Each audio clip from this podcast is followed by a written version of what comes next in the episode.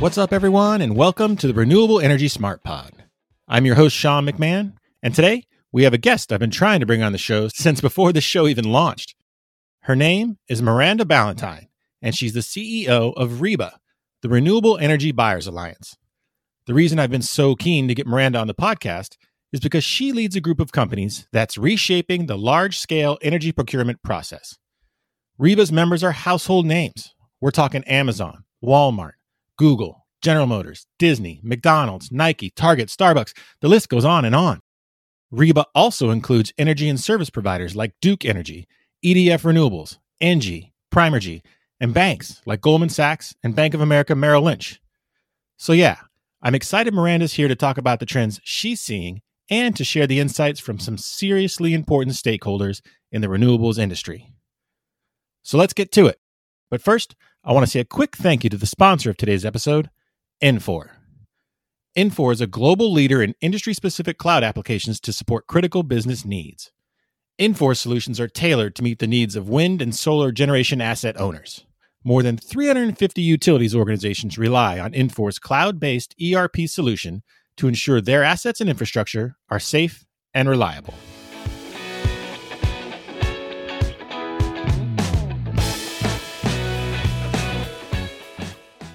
Joining me today is Miranda Ballentine. She's the CEO of the Renewable Energy Buyers Alliance. Miranda, how are you doing today? I'm doing really well. Nice to see you, Sean. Good to see you too. So let's start today's conversation by just kind of giving our listeners a little bit of background on what REBA is, where it started, and what your group does in the marketplace for renewable energy. Yeah, great. So, REBA is the Renewable Energy Buyers Alliance. We are a trade association that was built by large clean energy customers for large clean energy customers. We have a, a simple but very powerful vision. We are driving a resilient zero carbon energy system where every organization has a viable, cost effective pathway to procuring renewable energy. So that's what we do. We have a goal of developing 60 gigawatts of new renewable energy by 2025 and bringing tens of thousands of energy customers into the market. Tell me a little bit more about your members. Who are we talking about? Well, we have members from across the clean energy uh, value chain. So, th- the majority of our members are large clean energy customers, primarily commercial and industrial customers, but we do have members from the energy developer community, so energy providers, and we also have members from what we call the service provider community. So you can imagine it's all the businesses that help clean energy transactions happen. So that's lawyers and financiers and buyers agents and consultants and that whole community as well. Um, we have over 250 members today. Total revenue across our membership is over $6 trillion annually. And they're, they have about almost 14 million employees around the world. So it, it's a really powerful movement. Again, largely driven by large clean energy customers. That's the majority of our membership. But it really is a community that brings everyone together to solve the toughest barriers to clean energy deployment. And what are the origins of Reba? I mean, was this just born of a bunch of companies trying to do the same thing on their own and then decide to get together? Or, or how long ago did things start? Well, yeah, in a, in a sense, that's exactly right. So it all started actually back in 2013. At the time, I was with Walmart. I was a, a global director on their the Walmart sustainability team. I was responsible for developing the strategy for Walmart to achieve its ambition of 100% renewable energy around the world. And in 2013, there actually weren't that many corporations that had either committed to procuring renewable energy or had actually done renewable energy deals. Uh, about a dozen of us came together in 2013 at a really great meeting held by the World Wildlife Fund here in Washington, D.C., to talk about what were the barriers we were facing as energy customers what were the barriers we were facing to using our demand side power to drive the zero carbon energy system that we were committed to seeing? And one of those barriers we uncovered in that first meeting back in 2013 was we didn't have a community of our own. We didn't have an ongoing home and place where we could come together as energy customers to collaborate, to identify barriers, and to help tackle those barriers that were really bigger than any one company, even a company as big as Walmart or Google or General Motors or Johnson and Johnson or Coca-Cola, who were some of the companies at that original meeting, could handle on our own. So you know, in short, what you just described is exactly how it happened. It did take us a few years, sort of 2013 to 17 ish, to kind of build critical mass and take it from that roughly a dozen companies to the 250 companies that are in the community today. I appreciate that background, and uh, that really helps. So l- let's move forward to today. REBA recently released a state of the market report. You want to walk me through some of the, the key takeaways from that? Yeah, well, as as somebody that's been in this space for a long time, this year's State of the Market report was really exciting. So keep in mind that the the first large scale corporate renewable energy deal was back in 2008 when Walmart did a a wind project. When we started counting as REBA in 2014, we only had a, a small less than one handful of companies doing deals. In 2020, despite the pandemic, despite the recession, despite the rolling climate calamities across the, the country, despite the racial reckonings, um, which you know was just a pretty remarkable year. Despite all of that, clean energy procurement didn't slow down last year, and in fact, it was our biggest year ever. Thirty-five companies announced over a hundred large utility scale renewable energy deals, topping 10.6 gigawatts of new capacity. And that has brought us to over halfway to our 60 gigawatt goal. We're up above 35 gigawatts now as a community. So, you know, 10.6 was our biggest year ever. And I'll tell you that the first quarter of 2021 is not slowing down. In first quarter of 2021, we've already seen 3.2 gigawatts of announcements, 18 buyers. I know that we have a we have a pretty wonky listenership to, to, our podcast today, Sean. So most of for most of you, 3.2 gigawatts, the scale of that won't won't be lost. But just if we have folks that need a little bit of perspective, you know, the 3.2 gigawatts for Q1 of 2021, that is larger than the entire 12 month period of new deals announced in 2014, in 2015, 2016, and 2017. So to have one quarter that surpassed the entire year of 2017, it's it's really remarkable. We are on pace to just have a, a huge 2021. Okay, now when we're talking about you know the deals being done, what's the what's the range of size on those deals? I mean, obviously there's some smaller projects, bigger projects. You have you have some members that are big players in the space. So what's that range look like? Yeah, so we track at REBA, we specifically are focused on utility scale deals. So, you know, these are deals in the, I'd say probably 50 megawatts and larger. So we're not even tracking all those on site deals, all those rooftop solar deals. There are a few on site projects across the country that are not solar. So you've got, of course, some geothermal on site. You've got believe it or not, some wind, both large scale and, and small scale wind on site at some large companies, commercial or industrial companies that have significant land or space. You are seeing some, you know, fairly large wind projects actually happening on site. And so our projects that we track, that 3.2 gigawatts for Q1 of this year and the 10.6 gigawatts for all of 2020, those are really larger projects that are built off site and SEIA, the Solar Energy Industry Association, actually does a great tracking of on site solar projects as well. So, and those are also accelerating. So there's just a lot, a lot happening across the space. Are you seeing any new buyers or any industries that are kind of coming to the table now and and you know doing more deals? Yeah, again, as someone that's been in this for a long time, I, I really kind of get geeky about who's doing deals and what what what are the sectors, what are the industries. You know, early in the earlier 2000s, it was really the retail companies and the CPG companies, the you know the Coca Colas and Unilevers and uh, and Walgreens and Costco and Walmart that really kind of were the early leaders in this space. And then the tech companies came in in a big way and took us all to a new level in the sort of, I'd say 2013 to 2016 sort of time frame.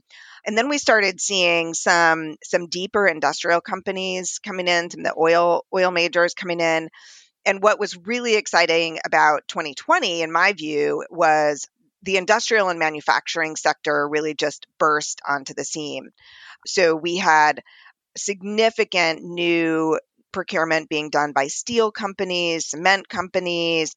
So we we really saw an uptake there, which is really important, Sean, as you know, because while commercial energy related greenhouse gas emissions have been falling in recent years, the industrial energy related greenhouse gas emissions have actually been increasing.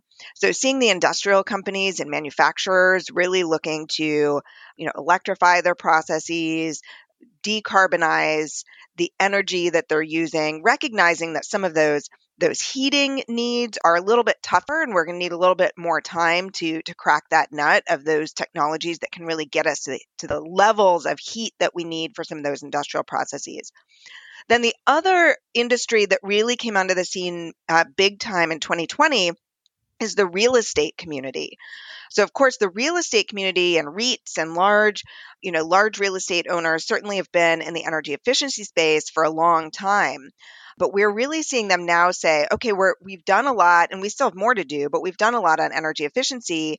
Now, how can we decarbonize the power that we're buying? And importantly, how can we work with our tenants to really begin to uh, sort of disentangle whose emissions is it? Who's scope 1, who's scope 2, who's scope 3? How can we work together?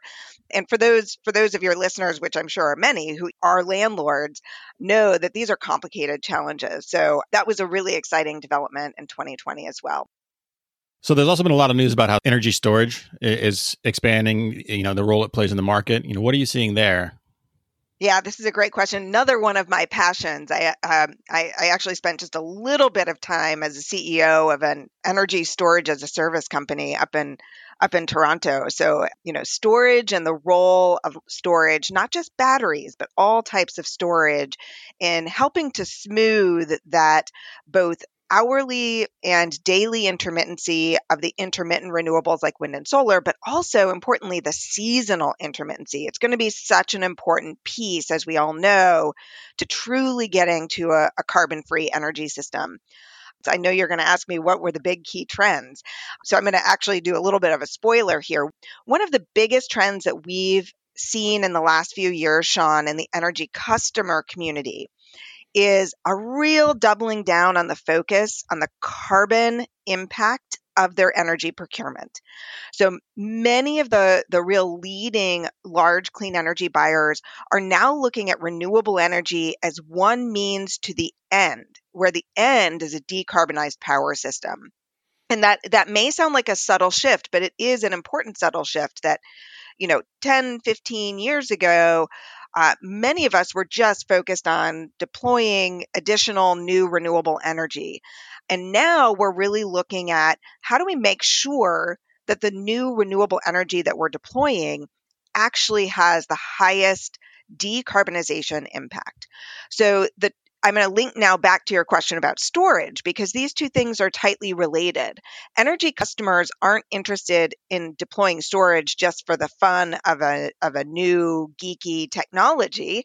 They're interested in deploying storage on their renewable energy projects because they can increase the decarbonization impact of their projects that way. They can increase the um, the quality of the power. They can increase the ability to deploy that zero marginal cost renewable power.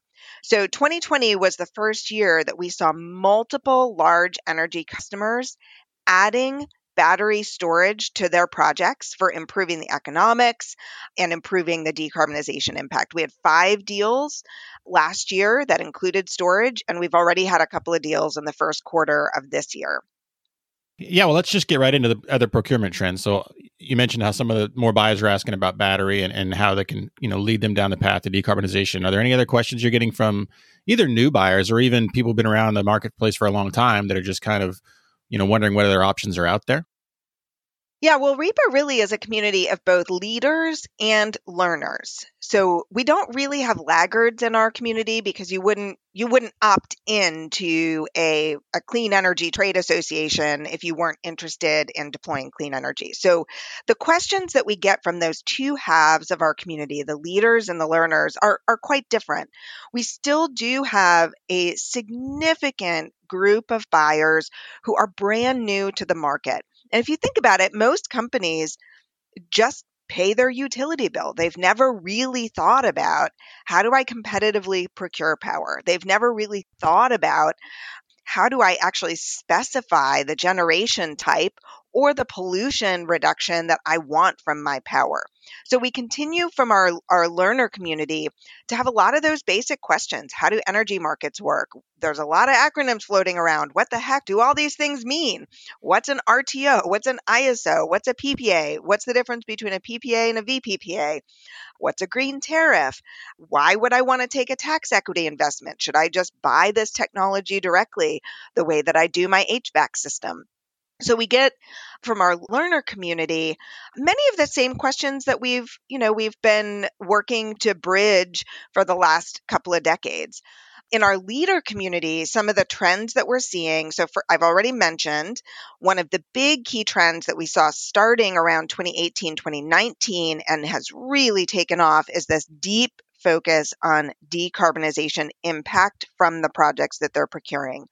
Being more technology neutral, and more focused on how can my procurement truly decarbonize the grid, not just give me renewable power to my facilities. So that's probably one of the biggest, most important trends that we're seeing in our leader community. The second trend, and it may seem antithetical to the first trend, but it's actually not. The second trend is that we're seeing more and more of our, our leaders saying, we want to make sure that our clean energy procurement fits in with our broader environmental social governance ESG initiatives that fits in with our broader commitments to the sustainable development goals our SDG goals fits in with our broader social or sustainability or CSR goals. So we're seeing another trend in addition to doubling down on the decarbonization impact, trend number one, trend number two is saying let's take a broader look at how we can ensure our clean energy projects are good for people, are good for labor issues, are good for equity issues, are good for other environmental issues, our conservation issues, or our, our biodiversity um, priorities. So that's probably trend number two. And then trend number three that we're really seeing in our leader community is a much deeper engagement and focus on policy and advocacy. So if you looked 10 or 15 years ago, there were only one or two companies who had government affairs teams that were thinking about, well versed in energy policy. Remember, most energy buyers are not energy companies. So their government affairs and policy and advocacy teams, they're well versed in their core business issues, not necessarily energy issues. So this is a really significant major trend. And just as, you know, as one piece of evidence on that, um, in January of this year, and, and, Sean, remember what was happening January of this year, right? We were facing a, an insurrection in Washington. We were um, having a, a, a, really challenging transition of power in Washington. We were still in the the depths of a global pandemic. We didn't yet have vaccines rolled out. I mean, it was a really, really challenging time. We were questioning First Amendment rights issues, and you know, there was a lot going on in this country. Despite all of that, we had almost three dozen large energy customers, really iconic brands. Think Johnson and Johnson, think Disney, think Walmart and Target, you know, iconic American brands be brand forward and calling on the federal government to really deeply build a set of clean energy policies, not just climate change policies, but clean energy policies very specifically. To have 36 companies be brand forward on on that kind of um, request from our new federal government really really demonstrates a significant shift and that's really i would say our third key trend. We're going to take a quick break but when we come back i'm going to get miranda's reaction to all the big renewable energy proposals coming from the biden administration And I'm also going to ask her what it's like to lead a group that consists of so many influential companies across various sectors. Infor is a global leader in industry specific cloud applications to support critical business needs. The Infor vision is led by crafting unique user experiences to support the business, starting from project development and planning through to digital tools for O&M. With solutions tailored for power gen and T&D enterprises, Infor is able to deliver speedy and reliable results, such as a 400% improvement on O&M productivity, 20% extension in equipment life expectancy, and millions of dollars of savings through controlling life cycle costs of assets. Infor, designed for progress. And now, back to my conversation with Miranda Ballentine, the CEO of the Renewable Energy Buyers Alliance. Okay, so we're a few months into the Biden administration, and you know, circling back to you know the brand forward kind of you know messaging and ask that you know 36 companies in REBA kind of put forward in January. What are your what has your reaction been to what the Biden administration has proposed so far when it comes to you know clean energy proposals?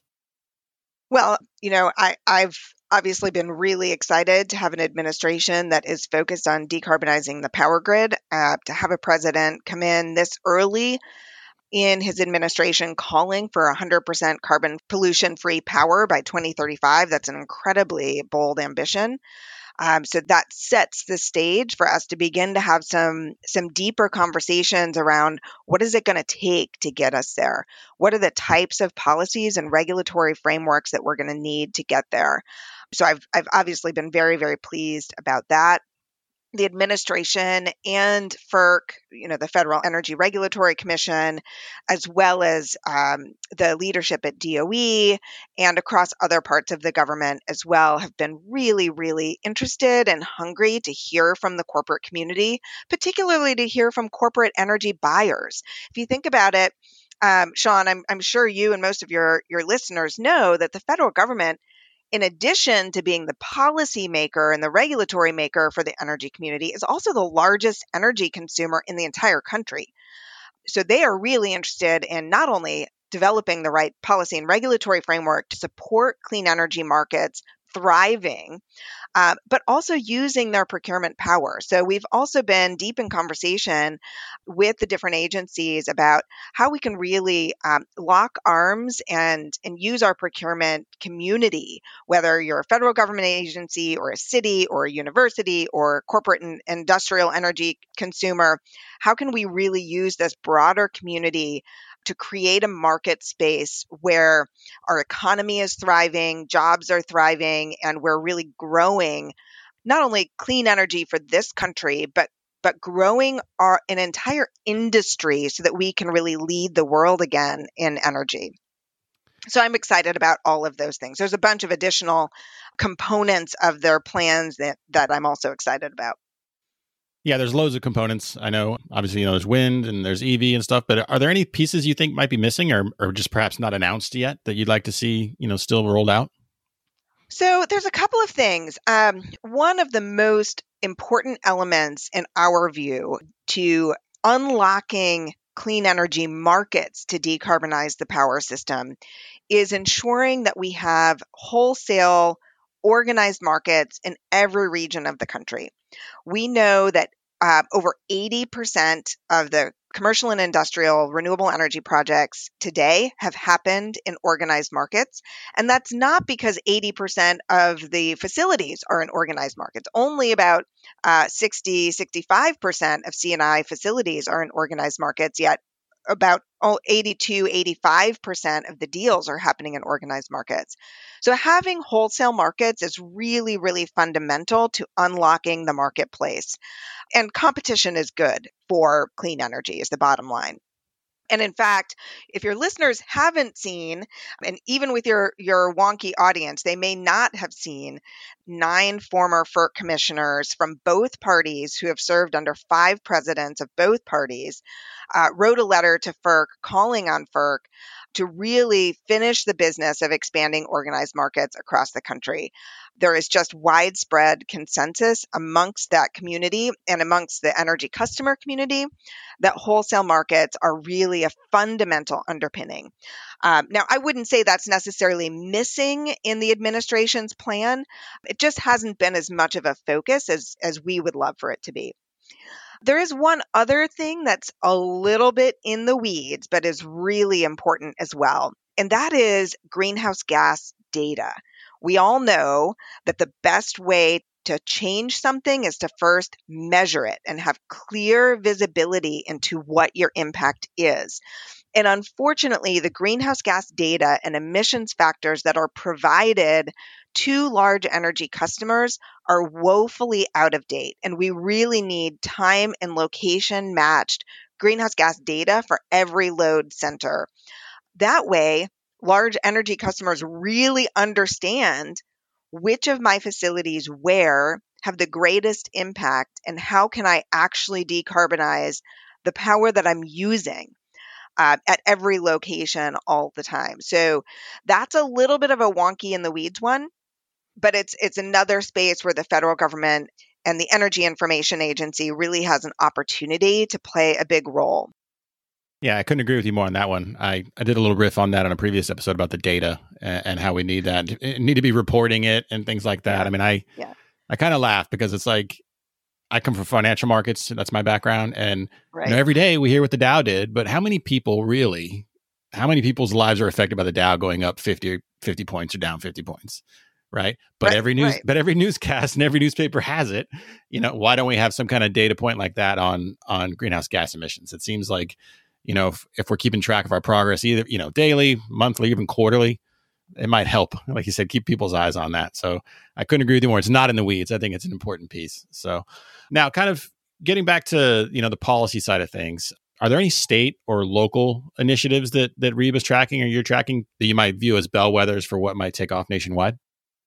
Yeah, there is. And actually, before I jump into that, I do want to name one other thing that I'm actually really excited about with the administration, and that is focus on resilience. And uh, certainly after after the um, ransomware attack on the Colonial Pipeline, that has really opened the eyes, I think, of the broader community. And um, I, I spent a few years as the Assistant Secretary of the Air Force working on energy security and, and energy vulnerabilities. And what we called mission assurance. Now, of course, for the Air Force, mission assurance has a very particular meaning, but whether you are a retailer or a tech company or a manufacturer or you're, you know, a healthcare company, you can translate mission assurance into what that means for you.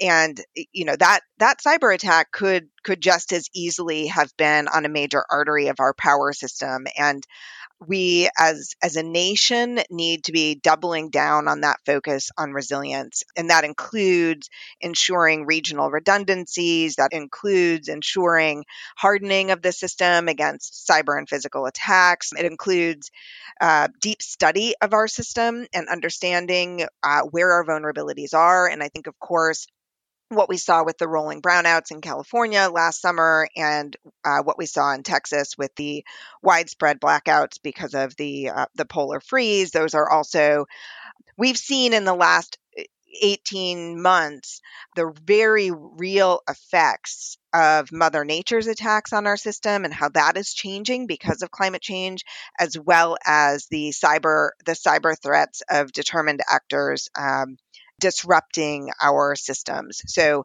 that's an area where I think this administration is focused and has an opportunity to to really go even further.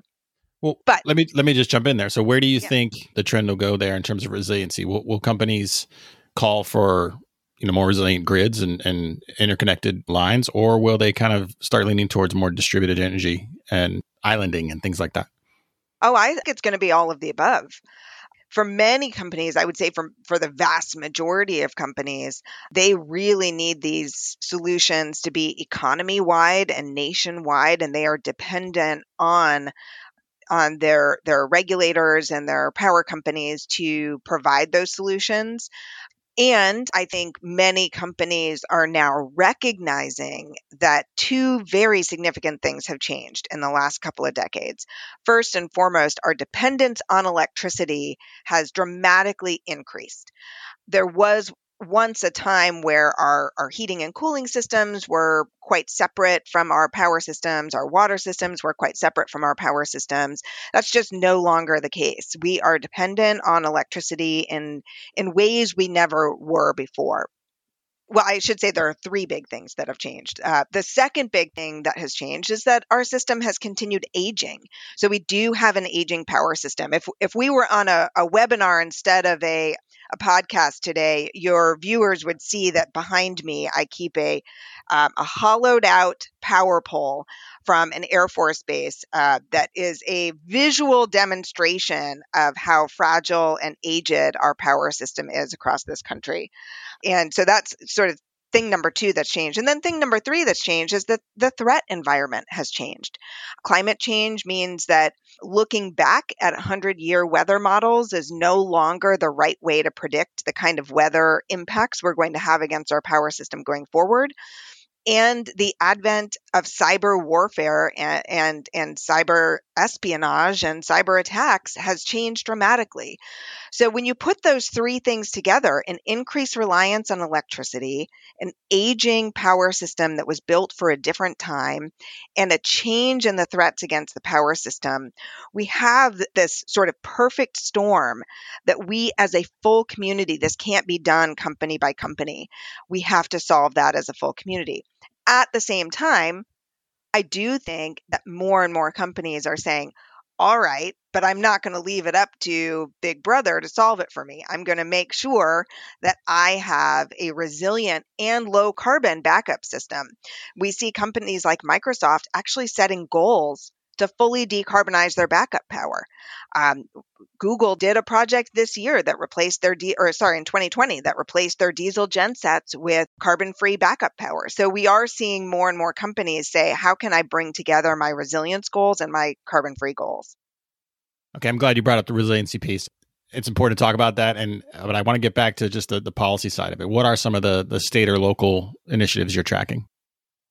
We operate more at the regional level, so we're not deeply engaged at the state level. However, we do stay closely closely monitoring state level issues. So, first and foremost, um, obviously, we're tracking 100% clean energy standards at the state level.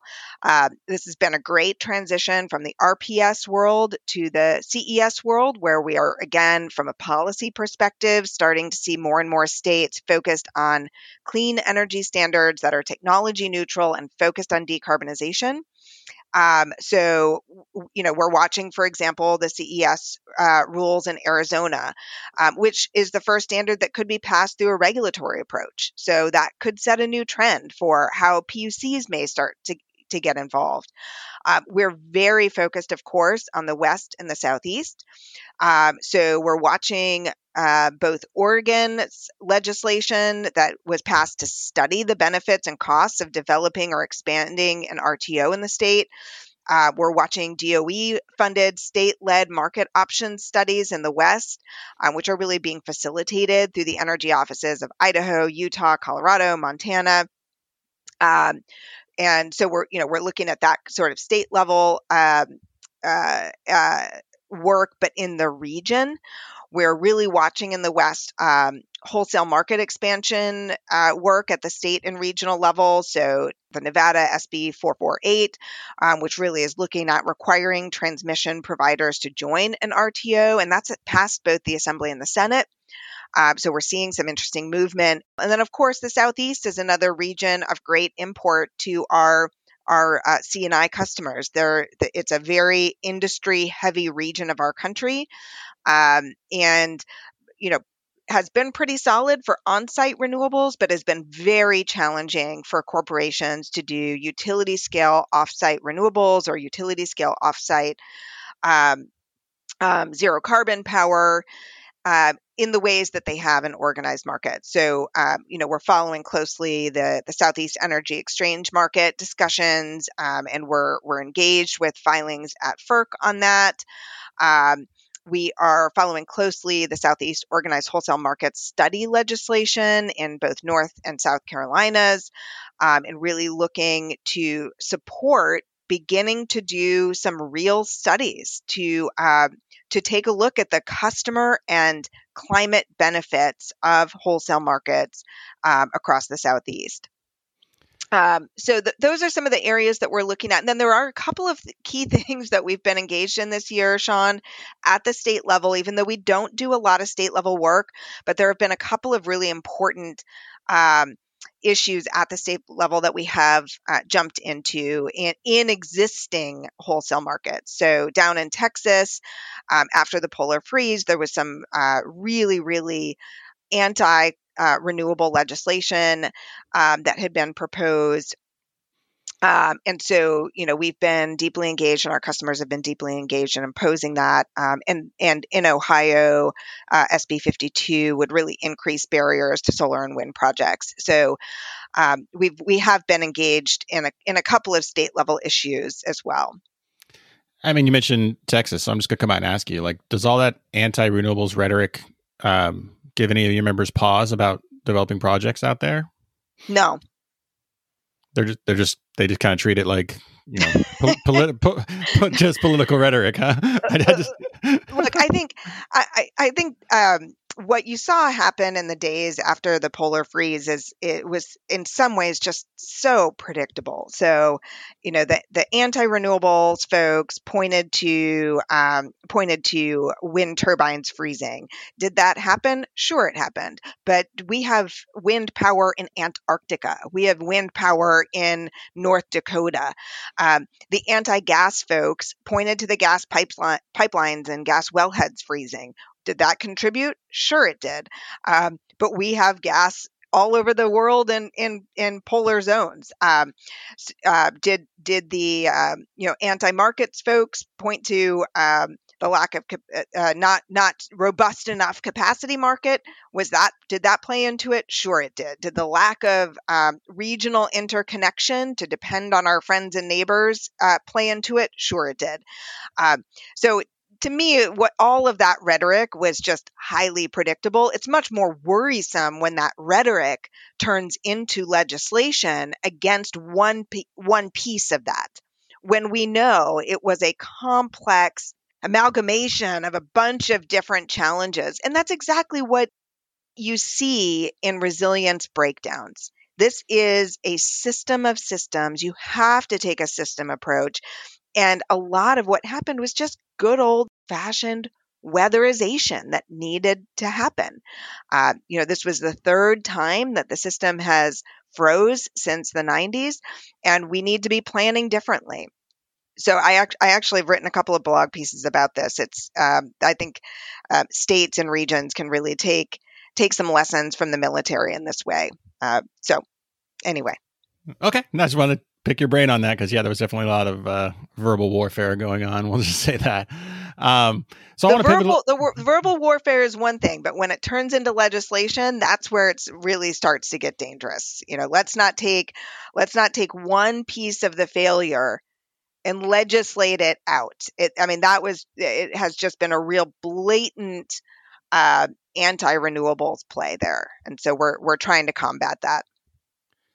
All right, now let's pivot just for a second to, to supply chain, right? And I want to take this in two parts because first, there's been some human rights concerns in the news about the supply chain, anything coming out of China, specifically solar panels, but also um, on U.S. soil here. You know, President Biden and Secretary Granholm have been talking about bringing a lot of that manufacturing, you know, back to back to U.S. soil. So, you know, in two parts: a, what is what is what are REBA members doing, and how are they addressing concerns about the human rights things of the existing supply chain, and do you think that you know the U.S. could build out that kind of supply chain right here within our own borders, and, and how long do you think that would take? Yeah, two great questions. So let me take the first one first. Um, as I mentioned earlier in the podcast, one of the big key trends that we're seeing is energy customers looking to incorporate all of their environmental, social, and governance priorities into their clean energy procurement.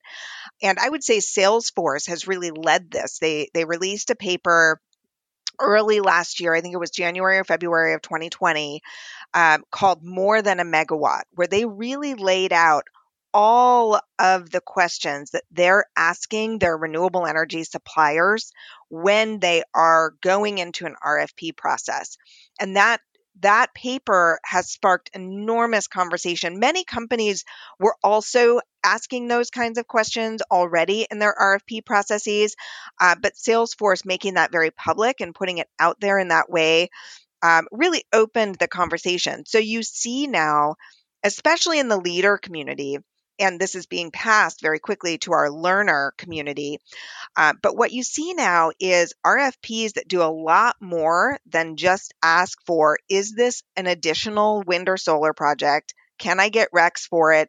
And what's going to be the price? Can I can I uh, save in the long term over the course of the the PPA can I save money on my power bills or or manage the volatility that I'm seeing in my in my regular electricity bills. Now you're seeing questions like tell me about the supply chain of the solar panel. Who are you buying from? How are you ensuring that there's not uh, forced labor or slave labor? And these are questions that most of these companies have been asking their other supply chains for years. And so it makes it makes a lot of sense that as this market matures and as our energy customers mature, they're bringing that same set of um, supply chain standards both for human rights but also for environmental issues into their questions. Um, and and I would say that the the human rights impacts of clean energy supply is going to be such an important issue going forward. Many clean energy projects do require a, a, a significant amount of mining for for irons and ores and minerals. Um, and those are areas where, if we're not thoughtful and, and careful about the standards, um, they they are fraught for human rights issues and violations. So it's a it's a space where our community is really getting very active. Okay, and then now on on building out domestic supply chain, what are the biggest hurdles of that, and how how far out do you think that is to be becoming a reality? Oh gosh, well now you're really pushing the edge of my expertise, so I might leave that one for for some of our other members who are who are a little bit well versed. We've got we've got a couple of uh, leadership circle members um, First Solar and HSE Semiconductors, who are um, you know very very deep in those kinds of issues, who could probably speak to them better than I could. Um, you know what I will say, having having come from uh, you know two global companies that have supply chains that are truly global, is uh, that whether we like it or not, most supply chains are global now. Our world is highly interconnected. Um, and we're going to need to build resilience in our supply chains by by ensuring that we have distributed supply chains we have global manufacturing uh, that we're not too centralized in any one location um, so that so that we can be agile if we find violations or or practices in certain parts of the world that don't align with our our corporate or national values. Okay. And then circling back to the Salesforce paper, more than a megawatt, I'll make sure we make that available in the show notes uh, so that listeners yeah. can kind of check that out. I, I, I was looking through it. It's, it's pretty awesome. Yeah, it's great. So next question on procurement trends and preferences. So there's all kinds of different, you know, deal structures from, you know, VPPAs to direct PPAs. Are there any, you know, what are you seeing the most of or any preferences among your members? Yeah, so so this is a great question. So power purchase agreements are are now sort of the standard go-to, whether it's a power purchase agreement for a rooftop solar project or a virtual power purchase agreement, which essentially is a, a, a you know contract for differences. It's more of a financial arrangement than an actual electron arrangement. Uh, those have become uh, sort of the go-to approach for procuring renewables right? And it's it's funny sean because if you think about it uh, the first ppa the, first PPAs were done in maybe 2006 ish for solar and 2008 ish for wind. So it's not like these, um, you know, this approach to buying renewable energy has been around forever. That said, um, I will say that that we are seeing uh, some real shifts away from the, the PPA. Um, so for some companies, particularly VPPAs, which are really financial um, contracts as opposed to electron contracts, there are some risks to them. We've got a whole paper for our members around the risks of VPPAs. Um, and they don't meet all of the needs of some of our members. Some of our members want projects where they are actually procuring and consuming the electrons from projects. Some of our members just don't want to bear the risk of that contract for difference and the potential ups and downs of that. So we are seeing more and more uh, different kinds of structures. We're seeing more and more companies um, getting involved directly in tax equity investments. We're seeing more and more companies, particularly with rooftop solar, just directly pr- procuring the equipment the way that they would their HVAC systems. Um, we see more and more companies working with their banks, working with their um, working with their their banks commodity trading desks to have their banks help them buy buy power. We are seeing more and more companies working directly with their utilities, and utilities are getting more and more excited about working directly with their customers on clean energy deals, whether it's through a green tariff offering or a green power offering or bespoke um, bilateral deals between between utilities. The co-ops and the munis, in particular, who are obviously extremely member and customer oriented and community oriented, are really cleaning up their power grids.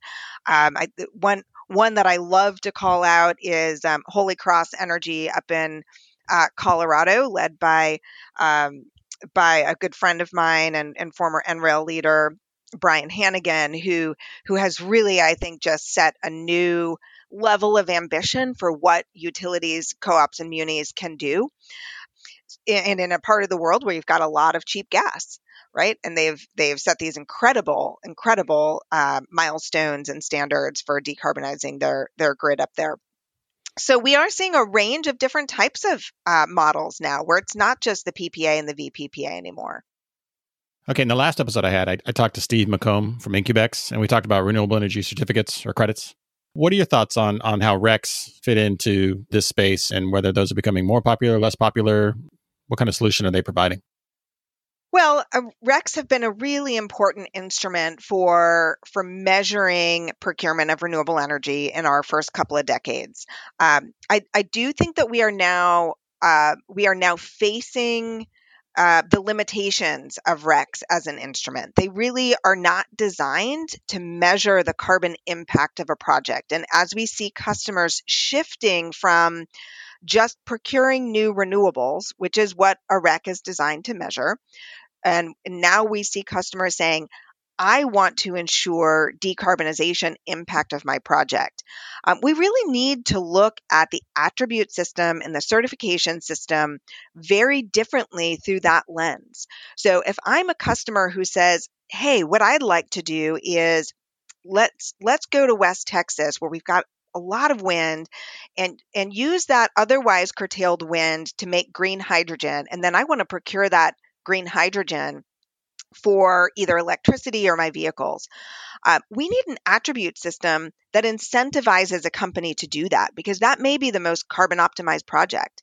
You may have a company up in the Pacific Northwest who says, Hey, there's this 50 year old hydropower plant that's aging and underutilized and not efficient and potentially not not salmon friendly. I'd like to do a power purchase agreement with my utility to revitalize this hydropower plant to potentially uh, eliminate the need for a gas peaker plant. Again, today the REC system is not designed. You can't get a REC for that project, but that might be the carbon optimized project to do. Likewise, with long duration storage in California, maybe instead of another additional new solar project, um, what what would be the carbon optimized project would be to be the off taker for storage. So we need to design a 21st century attribute system that really incentivizes the customer community and rewards the customer community for carbon optimized projects.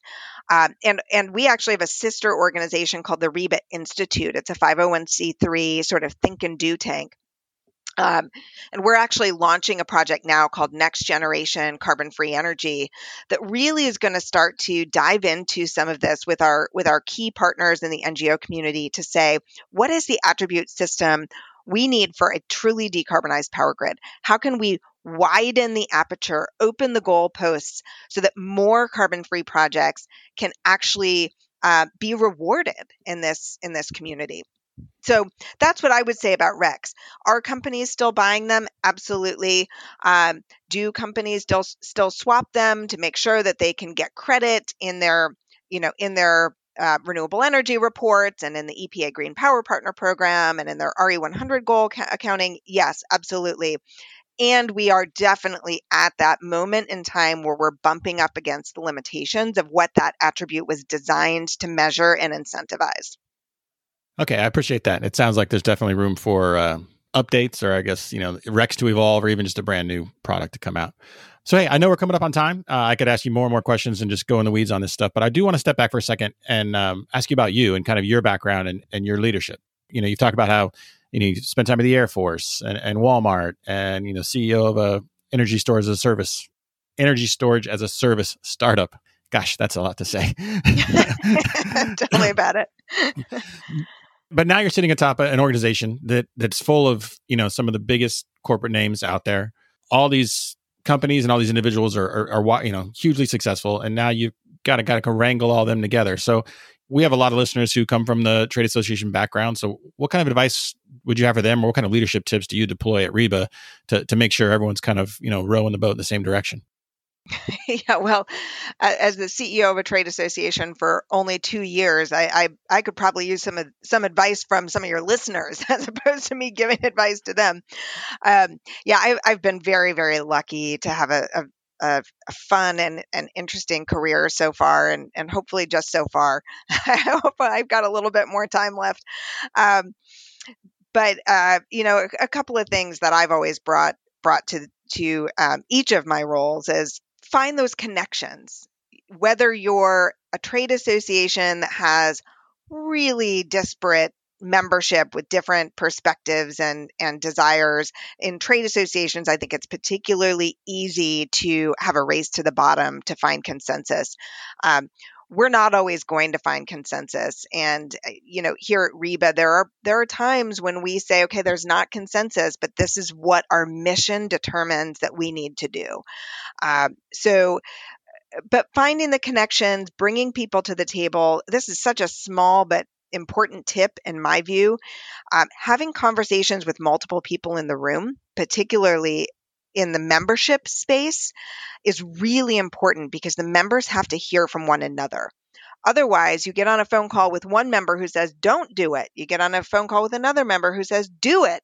And you're just the go between. But when you get them on the phone together, then everyone hears everyone else's perspectives, but we're all focused on our mission, which is a zero carbon energy system. So I think that the importance of bringing people together for those conversations can't can't be overstated. Um, these are problems for which there are no clear cut solutions. We're trying to solve things that have not been solved before. So um, we got to come up with the right solutions that we think are going to work, knowing that there is no perfect solution. All right, Miranda. Well, this has been a great conversation. I could go on for hours, but we got to go. I really appreciate your time. Well, thank you, Sean. I look forward to the day when we can all get back together in person. But in the meantime, this is a really fun way to stay connected. All right, everybody. Now it's time for the pod brief segment of the show. What I really want to talk about is sort of an extension of what Miranda and I just discussed. It's exciting to hear about all the innovative ways REBA members are looking to procure renewable energy, but I want to shine a spotlight on what some of those very same firms are doing that may also prove to have a major impact on decarbonizing our economy.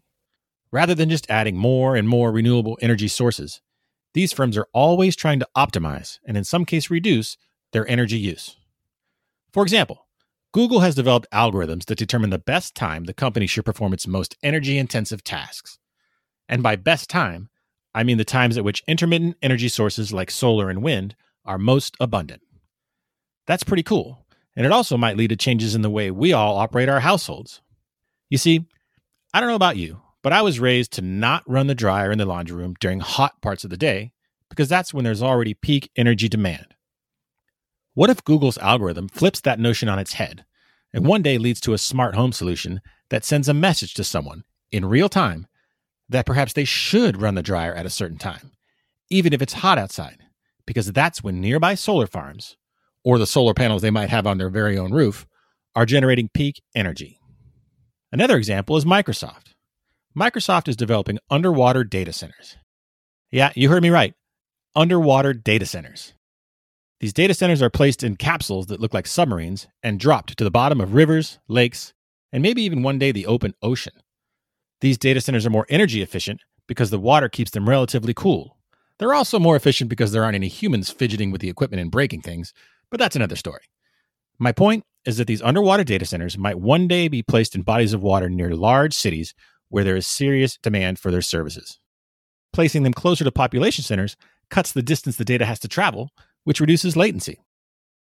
Will we one day live in a world where these underwater data centers are co located with offshore wind turbines and then sharing the transmission routes back to shore? I like to think so. And if we do, I'm pretty sure the big companies leading the way on renewable energy, companies like the members of REBA, will be the ones we have to thank.